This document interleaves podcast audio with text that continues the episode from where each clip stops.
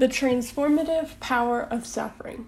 How often do we avoid things simply because they are uncomfortable?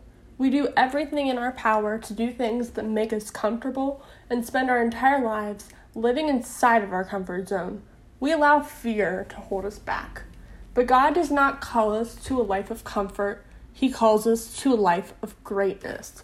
Unfortunately, suffering is a part of a life of greatness, and many of us will experience it at some point in our life if we haven't already.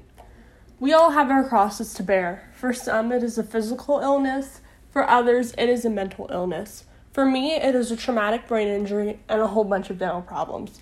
I practically live in dentists and doctor's offices. One time I was talking with a friend, and she looked at me and asked, Kirsten, how do you stay so positive despite all of your suffering? It took me a minute to gather my thoughts, and I told her that I know that I believe in a God who is not indifferent or unsympathetic to my pain. He knows my pain because he's been there before. He loved me and all of you so much that he was willing to be nailed to a cross so that we wouldn't be held captive by the chains of sin. He is no stranger to pain and suffering. Through all of my pain and suffering, and all of yours too, He walks beside you. Jesus will never leave you. Even though it may feel like God is abandoning you, I promise you, He is working a miracle for you. All you need to do is be still, and God will fight for you.